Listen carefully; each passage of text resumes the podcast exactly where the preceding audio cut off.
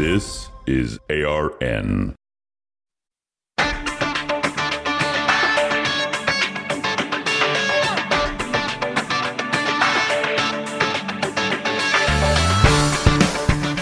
Decidedly Christian, distinctly biblical, and just a little bit nuts. This is Squirrel Chatter. And welcome to the Piney Woods, ladies and gentlemen. I am your squirrel, the host, coming to you from the ARN studios, high atop the tallest tree in the Piney Woods. Good to have you with us. It is Thursday, the 25th day of January 2024. We have exactly 11 months until Christmas, so get on that Christmas shopping. How are you today? Good to have you with us. Oh, man. Had a great time with the youth last night at uh, Frenchtown Community Church. Uh, Wednesday nights are great. Missed last week. We, we had to cancel because of a snowstorm. So we didn't get together last week. But yesterday, I don't even think it got below freezing last night. Um, we've been in the 40s the last few days. Let me see what the I haven't looked at the weather yet this morning. Let's see what it's saying. Our temperature is outside. According to the Weather Pro app, it is 28 degrees. So it did get down below freezing last night, but our high today is supposed to be 39. Our high tomorrow is supposed to be 46. Uh, 46 and rain on Sunday, 50 or 46 and rain on Saturday, and then 50 and rain on Sunday. So remember, two weeks ago we were 30 below. this is Montana weather, uh, and and this is and this is typical. This is the sort of weather we've had my entire life. Um, always seem to have a cold snap. Always seem to have, you know, midwinter thaws. Uh, you know, just a I mean, that's the the the uh, the word Chinook means snow eater, and that's a warm wind that blows in the winter and melts all the snow. Um, and that's that's an old Native American word. I don't know what tribe or language, but um, you know, predates industrialization. So you know, blame global warming all you want. It, uh, it, it man caused climate change is not a thing. It is a political uh, maneuver, it is a power grab. Now, it is the eschatology of the religion of mater- naturalistic materialism. Um, but uh, yeah, I'm not too worried about Earth becoming too warm I I laugh about that because you, you think about it. They used to grow. They had, there were wine vineyards in northern England in medieval times. I mean, we're not talking you know thousands of years ago. We're talking hundreds of years ago. Um. So you know, within historic times, it has been much warmer than it is now. Within historic times, it's been colder than it is now guess what? It's weather. it's cyclical. It has much more to do with, uh, you know, the varying output from the sun than it does, you know, cow farts. So, anyway, all of that to say, had a good time at church last night. The weather was great. The weather's going to be great today. Um, get to have lunch with my granddaughter today, which is always fun. Uh, and uh, and her mom, my daughter as well. It's going to be fun. We try to get together every month or so and uh, have lunch together. And uh, I wish, you know, we live live too far away really to be more frequent than that, but uh, we'll uh, uh, try to work something out to increase the frequency of visits because I enjoy spending time with them. All right, this is Squirrel Chatter, a podcast dedicated to scripture, theology, history, current events, and anything else I want to talk about. We webcast every Monday through Friday at 7:30 a.m. Mountain on Twitter, Facebook, and Rumble, and then the podcast is available for download wherever you find fine podcasts. Squirrel Chatter is a proud member of the Christian podcast community. You can head on over to christianpodcastcommunity.com. Check out all the great curated podcasts that are over there. You are certain to find something worth listening to I guarantee it. Hmm. Coffee, yeah. Um, not haven't been up since four o'clock, and this is not my second pot of coffee. Um, had another good night's sleep last night. Um, it is funny that I need less sleep than I used to. I I was up at five this morning. Um, but I mean, I got home from church last night. I was in bed by 10:30 and 6 hours is really that's that's how much I sleep these days. You know, people, you know, the one thing I miss about youth is that ability to sleep. I miss going to bed and if I didn't set the alarm, I could sleep till noon, and I mean sleep, deep, undisturbed sleep for hours on end. And now, six hours. It doesn't matter. I can. Doesn't matter when I go to bed. It doesn't matter that I turn off all the alarms. Doesn't matter that I'm planning on sleeping in six, seven hours, and and I'm wide awake. And I have laid in bed wide awake for hours. And finally, I said, you know, I'm I'm awake. I'm going to get up and do stuff. you know, read or something like that. Even if I'm just, you know, sitting in front of the computer playing a video game, just get out of bed. You're awake. Don't don't try to lay there. There. But uh, yeah, um, that's the one thing I miss about youth is that that deep hours long uninterrupted sleep.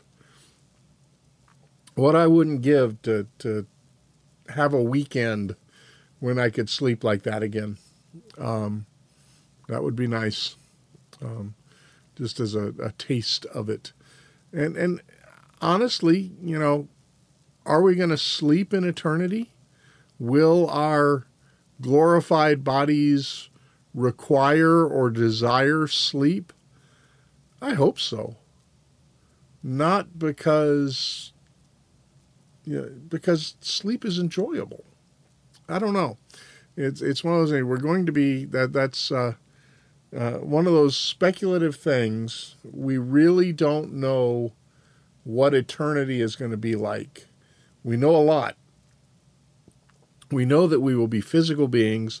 We know that there will be a new heavens and new earth, and that's referring to earth and space within it uh, that that it is it occupies. It's not talking about a new heaven in the dwelling of God. It's talking about a new a new heavens and a new earth where the old creation is done away with and there is a new creation that we will inhabit.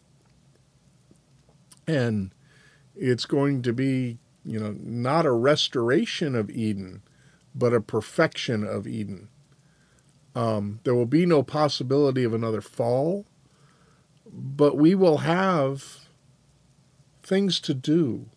It's not going to be, you know, absolutely boring. It's not going to be that old Far Side cartoon where you have a guy sitting all alone on a cloud with a harp, and the caption is, Man, I wished I brought a magazine.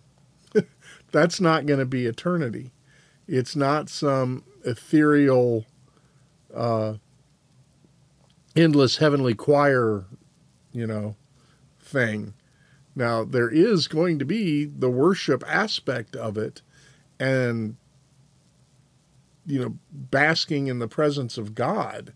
But we're going to have stuff to do. We're going to have places to go. We're going to have things to enjoy. And, you know, that's it's going to be a perfected life. But we will be physical beings. We will have physical bodies. We're not going to be disembodied spirits floating around in the clouds. and and you know what will it be like? You know, so we we can't conceive of a world without sin. Um, and so our concepts of absolute sinlessness fall woefully short. Um, but at the same time, we can imagine dwelling physically in a new heavens and a new earth in absolute perfection and in absolute joy and in absolute worship. You know, to finally love the Lord our God with all of our heart, soul, mind, and strength, which we're incapable of now. You know, I mean, the, the barest, barest microsecond we might be able to achieve. Maybe. I doubt it in this life of perfectly loving God with all of our being. But in eternity, you know, what will that be like? It'll be perfect. It'll be all the time. I, I, I you know, but yes, I hope we'll be able to sleep because I enjoy sleep and it will be a peaceful sleep with no, you know, bad dreams and no, you know, none of the, you know, no disturbed sleep, no, nothing that'll bother you. You just get to sleep and enjoy. Uh, yeah, I'm hoping. I'm hoping. All right, what do we got coming up today? We have scripture readings from the Legacy Standard Bible. We have prayers from the Book of Common Prayer. We have a reading from John MacArthur's Daily Readings from the Life of Christ. And it's Thursday.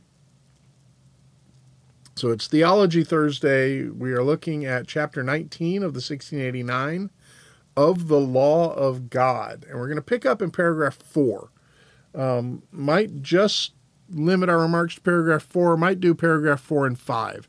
There are seven paragraphs, but 4 is a real short one.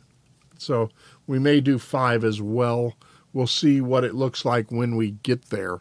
Um, and I've looked at the weather. I need to get my clock back up on my phone so that I know what time it is and how late we're going.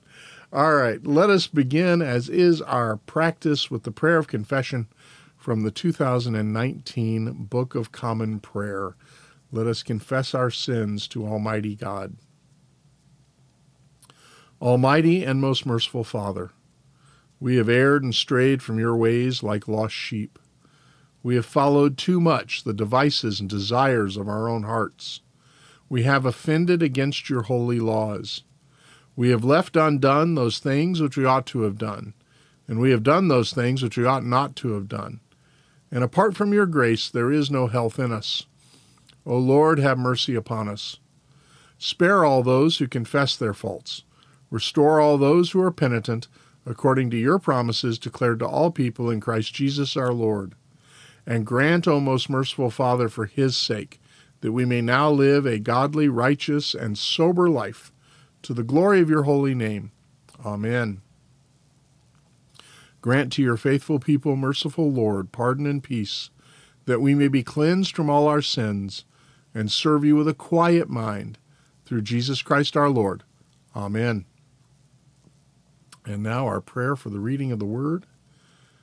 Blessed Lord, who caused all Holy Scripture to be written for our learning, grant us so to hear them, read, mark, learn, and inwardly digest them, that by patience in the comfort of your holy word we may embrace and ever hold fast the blessed hope of everlasting life, which you have given us in our Savior Jesus Christ, who lives and reigns with you in the Holy Spirit, one God, forever and ever. Amen. Our scripture reading today is Genesis 32 and Psalm 32. Genesis chapter 32. Now Jacob went on his way, and the angels of God met him. Then Jacob said when he saw them, This is God's camp. So he named that place Mahanaim. Then Jacob sent messengers before him to his brother Esau in the land of Seir, the country of Edom. He also commanded them, saying, Thus you shall say to my lord, to Esau, Thus says your servant Jacob, I have sojourned with Laban, and have been delayed until now, and I have oxen and donkeys and flocks and male and female slaves, and I have sent to tell my lord, that I may find favor in your sight. Then the messengers returned to Jacob, saying, We came to your brother, to Esau, and furthermore, he is coming to meet you, and four hundred men are with him. Then Jacob was greatly afraid and distressed, and he divided the people who were with him, and the flocks and the herds and the camels into two camps. And he said, If Esau comes to the one camp and strikes it, then the camp which remains will escape. And Jacob said, O God of my father Abraham and God of my father Isaac, O Yahweh, who said to me, Return to your land and to your kin, and I will prosper you. I am unworthy of all the loving kindness and all the truth which you have shown to your slave. For with my staff only I crossed this Jordan, and now I have become two camps. Deliver me, I pray, from the hand of my brother, from the hand of Esau, for I fear him, lest he come and strike me down with the mothers and the children. For you said, I will surely prosper you, and make your seed as the sand of the sea, which is too great to be numbered. So he spent the night there. Then he took from what he had, and he, he took from what he had with him a present for his brother Esau, two hundred female goats and twenty male goats, two hundred ewes and twenty rams, thirty milking camels and their colts, forty cows and ten bulls, twenty female donkeys and ten male donkeys. And he gave them into the hand of his servants, every flock by itself, and said to his servants, Pass on before me and put a space between the flocks. And he commanded the first one in front, saying, When my brother Esau meets you and asks you, saying, To whom do you belong, and where are you going, and to whom do these animals in front of you belong?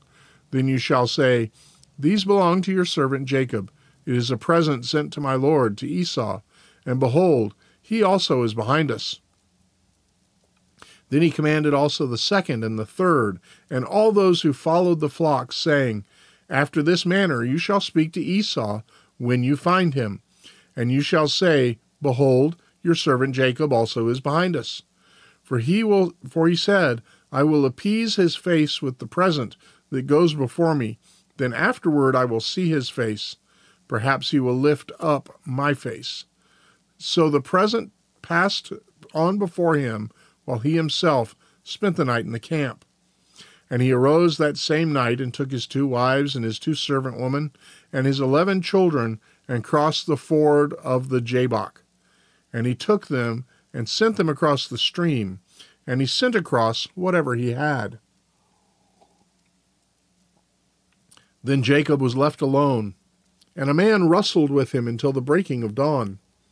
And he saw that he had not prevailed against him, so he touched the socket of his thigh, and so the socket of Jacob's thigh was dislocated while he wrestled with him. Then he said, Let me go, for the dawn is breaking. But he said, I will not let you go unless you bless me. So he said to him, What is your name? He said, Jacob. Then he said, Your name shall no longer be Jacob, but Israel, for you have striven with God and with men and have prevailed. Then Jacob asked him and said, Please tell me your name. But he said, Why is it that you ask my name? And he blessed him there. So Jacob named the place Peniel, for he said, I have seen God face to face, yet my life has been delivered. And the sun rose upon him just as he crossed over Penuel, and he was limping on his thigh. Therefore, to this day, the sons of Israel do not eat the sinew of the hip, which is on the socket of the thigh, because he touched the socket of Jacob's thigh in the sinew of the hip. Now, Psalm 32. Of David, a maskil. How blessed is he whose transgression is forgiven, whose sin is covered.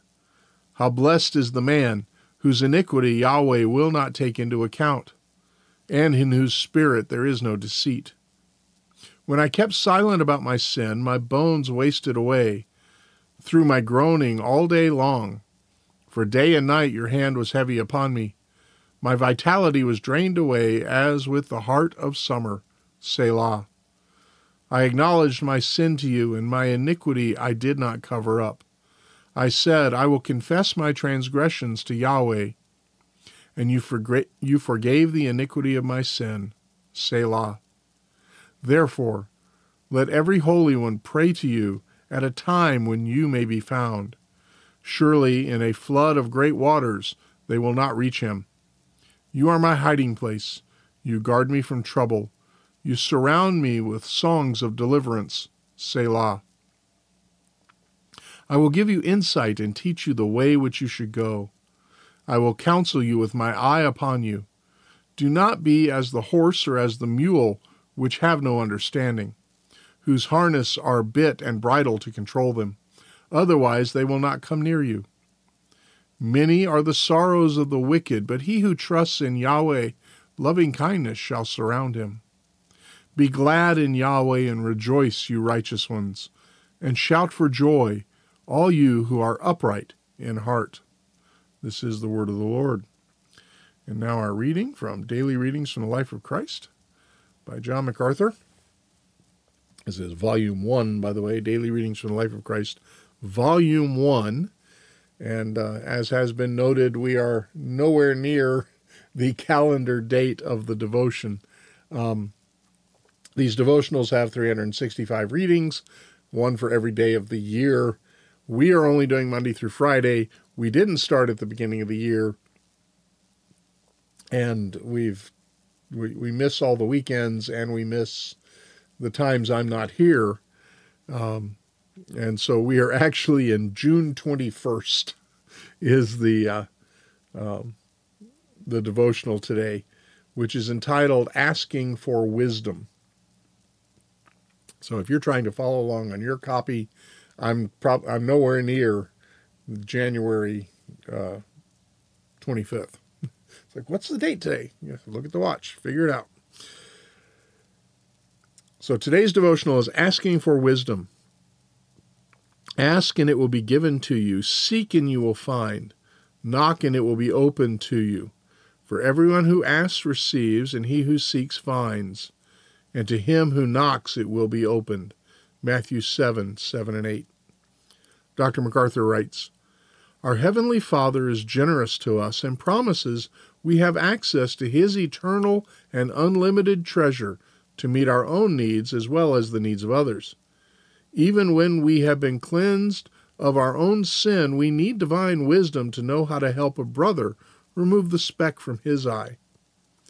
God's wisdom is one of our greatest needs. We can't be discerning and discriminating without divine counsel from our Heavenly Father. And the primary means for achieving that wisdom is prayer. If any of you lacks wisdom, let him ask of God, who gives to all generously and without reproach, and it will be given to him. James 1 5. Along with God's perfect and infallible word, we need his spirit to interpret and illumine, to encourage and to strengthen. He does not want us to have all the answers. He wants us to be students who search the scriptures. The Bible is a limitless source of divine truth. But apart from God Himself, we can't begin to fathom its depths or mine its riches.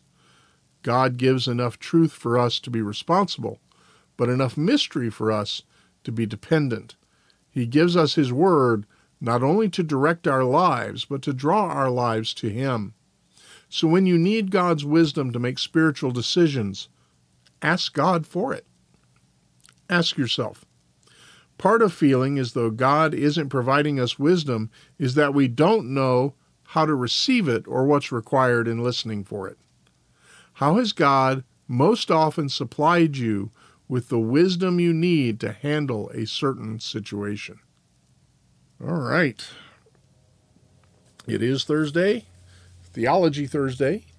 We are in chapter 19 of the 1689 of the law of God. And as I said, it has seven paragraphs. We have done three of them, and today we will look at the fourth. Um, probably just going to do the fourth. The fifth one's pretty long, so I'm thinking I'll just do the fourth paragraph, and uh, and that will be where we stop today. But I'm going to read the first three paragraphs, then I'll read the fourth paragraph, and we'll break it down. Paragraph one. God gave Adam a law of universal obedience written in his heart, and a particular precept of not eating the fruit of the tree of the knowledge of good and evil. by which he bound him and all his posterity to personal, entire, exact, and perpetual obedience, promised life upon the fulfilling, and threatened death upon the breach of it, and endued him with power and ability to keep it. Paragraph 2.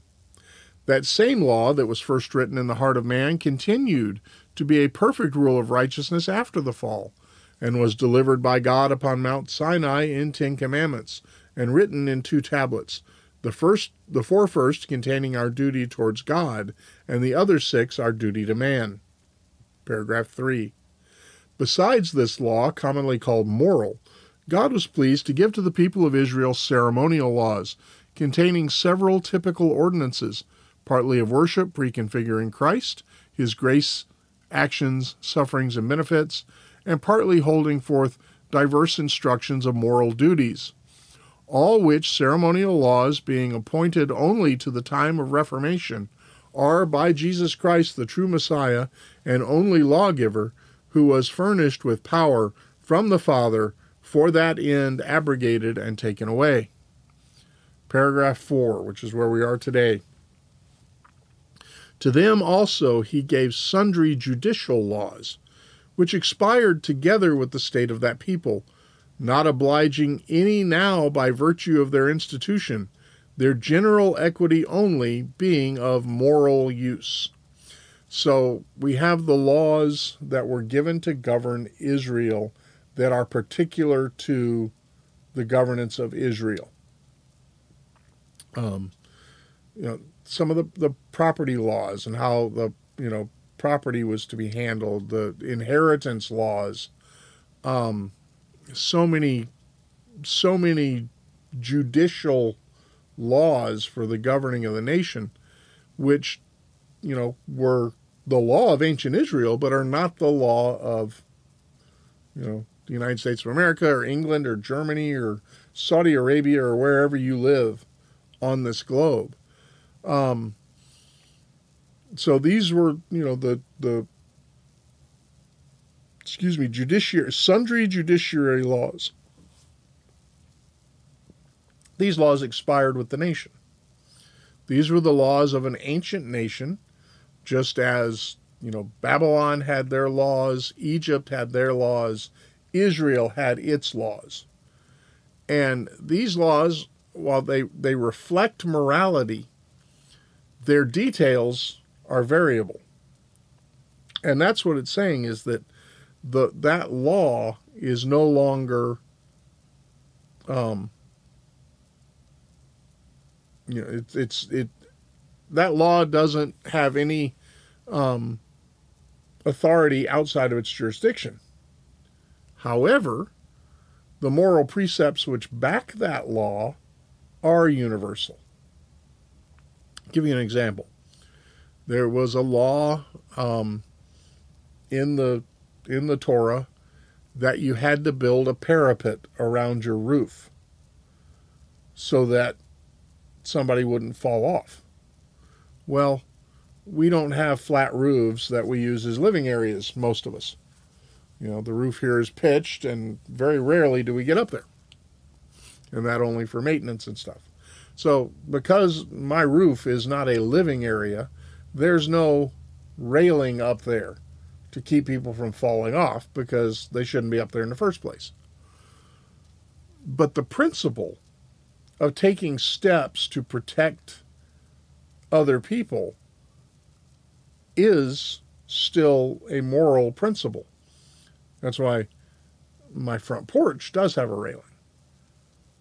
There's a handrail on the steps leading up to the front door so that, you know, not only for my own safety and convenience, and the railing on the porch gives us a place to put nuts for the squirrel, but that's a different story. Not only are those things for our convenience, they are there to protect people. Now, the fact is, there is a legal code that requires a railing above a platform of a certain height off the ground. And it tells you how tall it how tall it is.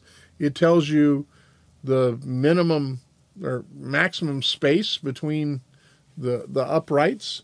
It has to be, you know, the, the uprights on the the railing have to be close enough together that a, an infant can't get their head through them. Um, it's designed so that you know uh, it's designed to protect people, and we have a code, a building code, that says how that railing should be constructed.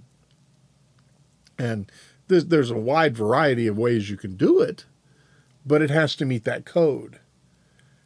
And that code is there for the protection of people.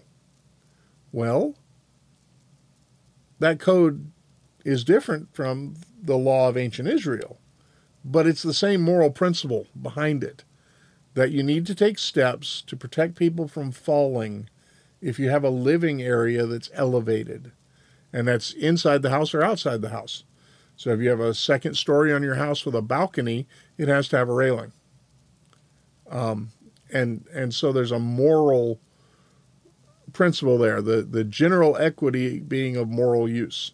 So there's a there's a provision of the law that the ancient letter of the law no longer applies, but that moral principle is still there.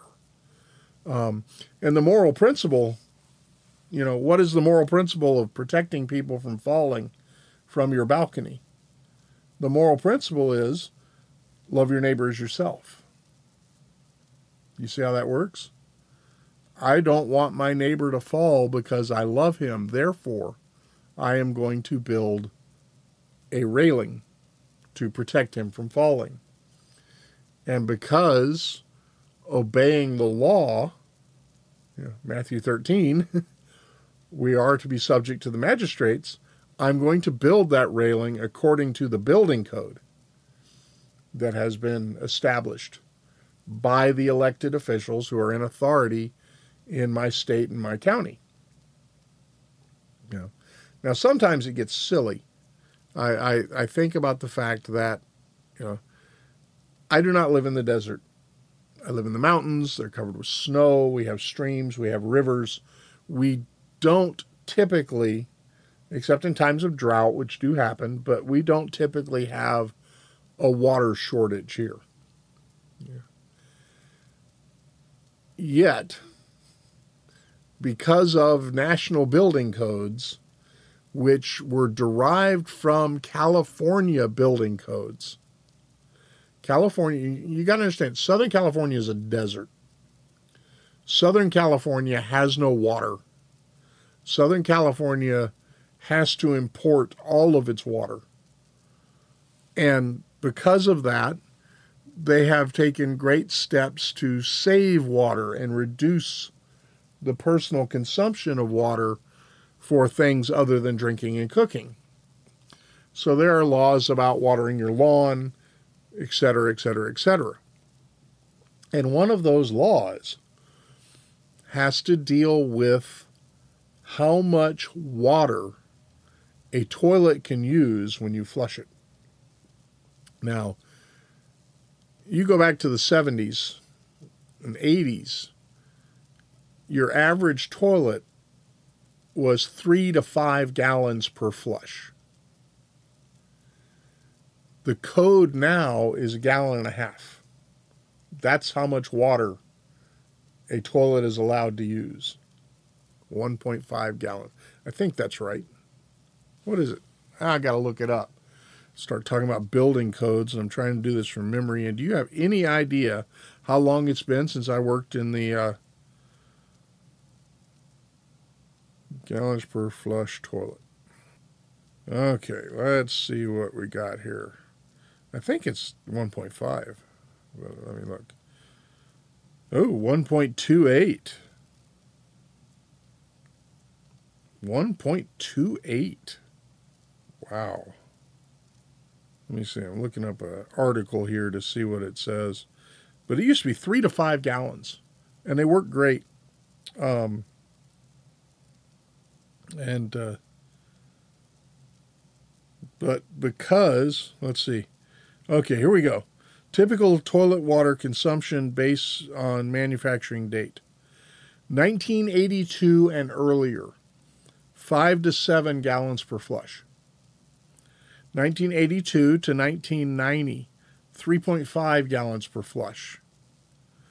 1990 to 1994, 1.6 to 3.5 gallons per flush. 1994 to present, 1.6 gallons per flush. 2005 to present, 1.28.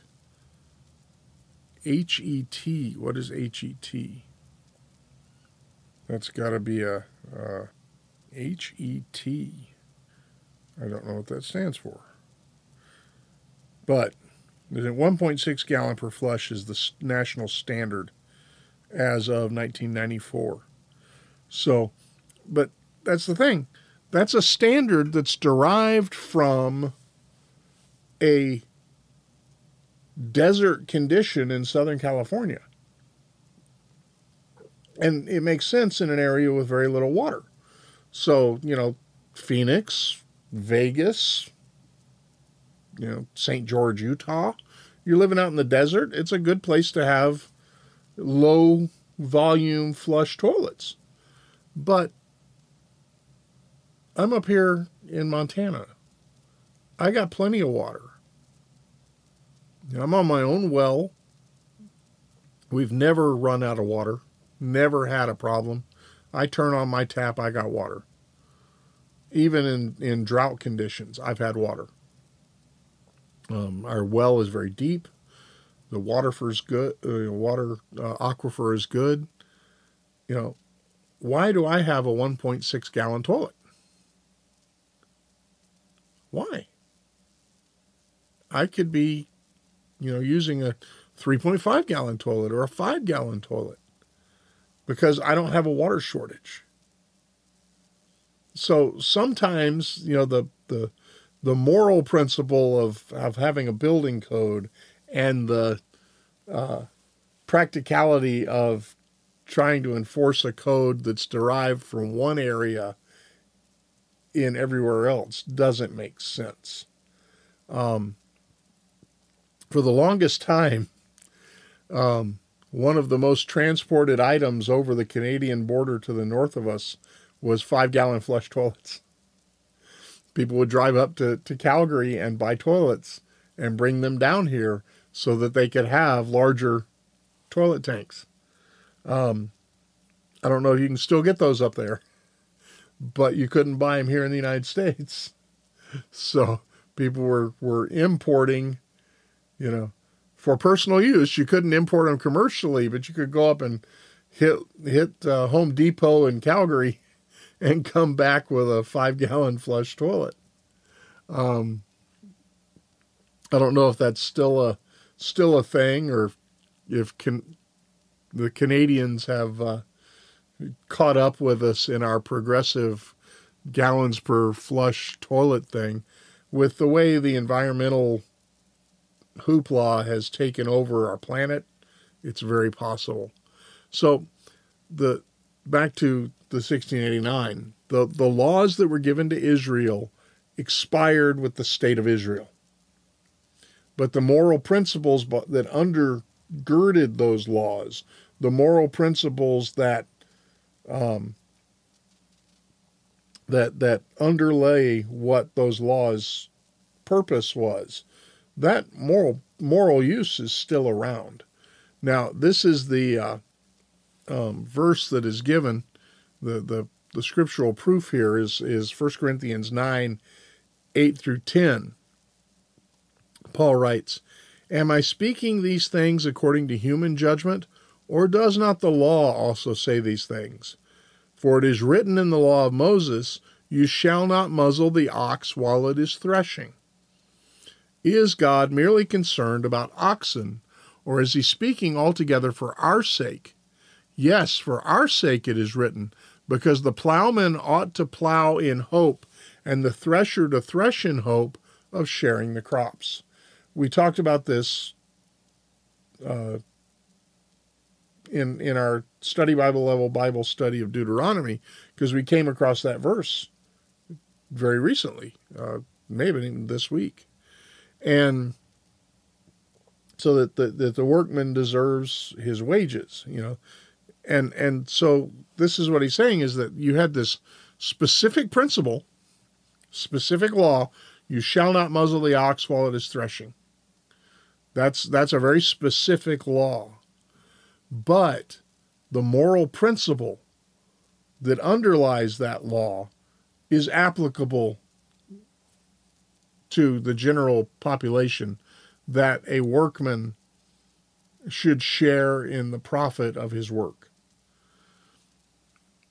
So that is paragraph four. So we will pick up paragraph five is long, well, longer. We'll pick it up next week. Um, so we will go ahead and wrap up our Theology Thursday today and scroll down because I have notes for the entire chapter. Get down here to the Apostles' Creed. There we go. Let us now recite the Apostles' Creed. I believe in God, the Father Almighty, creator of heaven and earth. I believe in Jesus Christ, his only Son, our Lord. He was conceived by the Holy Spirit and born of the Virgin Mary. He suffered under Pontius Pilate, was crucified, died, and was buried. He descended to the dead. On the third day he rose again. He ascended into heaven and is seated at the right hand of the Father. He will come again to judge the living and the dead. I believe in the Holy Spirit, the Holy Catholic Church, the communion of saints, the forgiveness of sins, the resurrection of the body, and the life everlasting.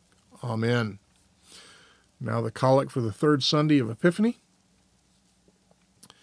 Give us grace, O Lord, to answer readily the call of our Savior Jesus Christ, and proclaim to all people the good news of his salvation, that we and the whole world may perceive the glory of his marvelous works, who lives and reigns with you in the Holy Spirit, one God, forever and ever. Amen. For guidance we pray, Heavenly Father, in you we live and move and have our being. We humbly pray you so to guide and govern us by your Holy Spirit, that in all the cares and occupations of our life we may not forget you, but may remember that we are ever walking in your sight through Jesus Christ our Lord. Amen. And for the unrepentant we pray. Merciful God, you desire not the death of sinners, but rather that they should turn to you and live and through your only Son you have revealed yourself as the God who pardons iniquity. Have mercy on the unrepentant and those who do not believe. Awaken in them by your word and Holy Spirit a deep sense of their sinfulness and peril. Take from them all ignorance, hardness of heart, and contempt of your word. Grant them to know and feel that there is no other name under heaven given among men by which they must be saved, but only the name of the Lord Jesus Christ. And so bring them home and number them among your children that they may be yours forever, through Jesus Christ our Lord, who lives and reigns with you in the Holy Spirit, one God, world without end. Amen. All right, folks, that is Squirrel Chatter for this Thursday. Hope you have a great day. The remember tomorrow's Friday. We, can look forward to that. Um, as you go through today, remember, do the things you ought to do. Don't do the things you ought not to. And if you do, do it for the glory of the Lord. See you again here tomorrow for another episode of Squirrel Chatter. Take care. God bless.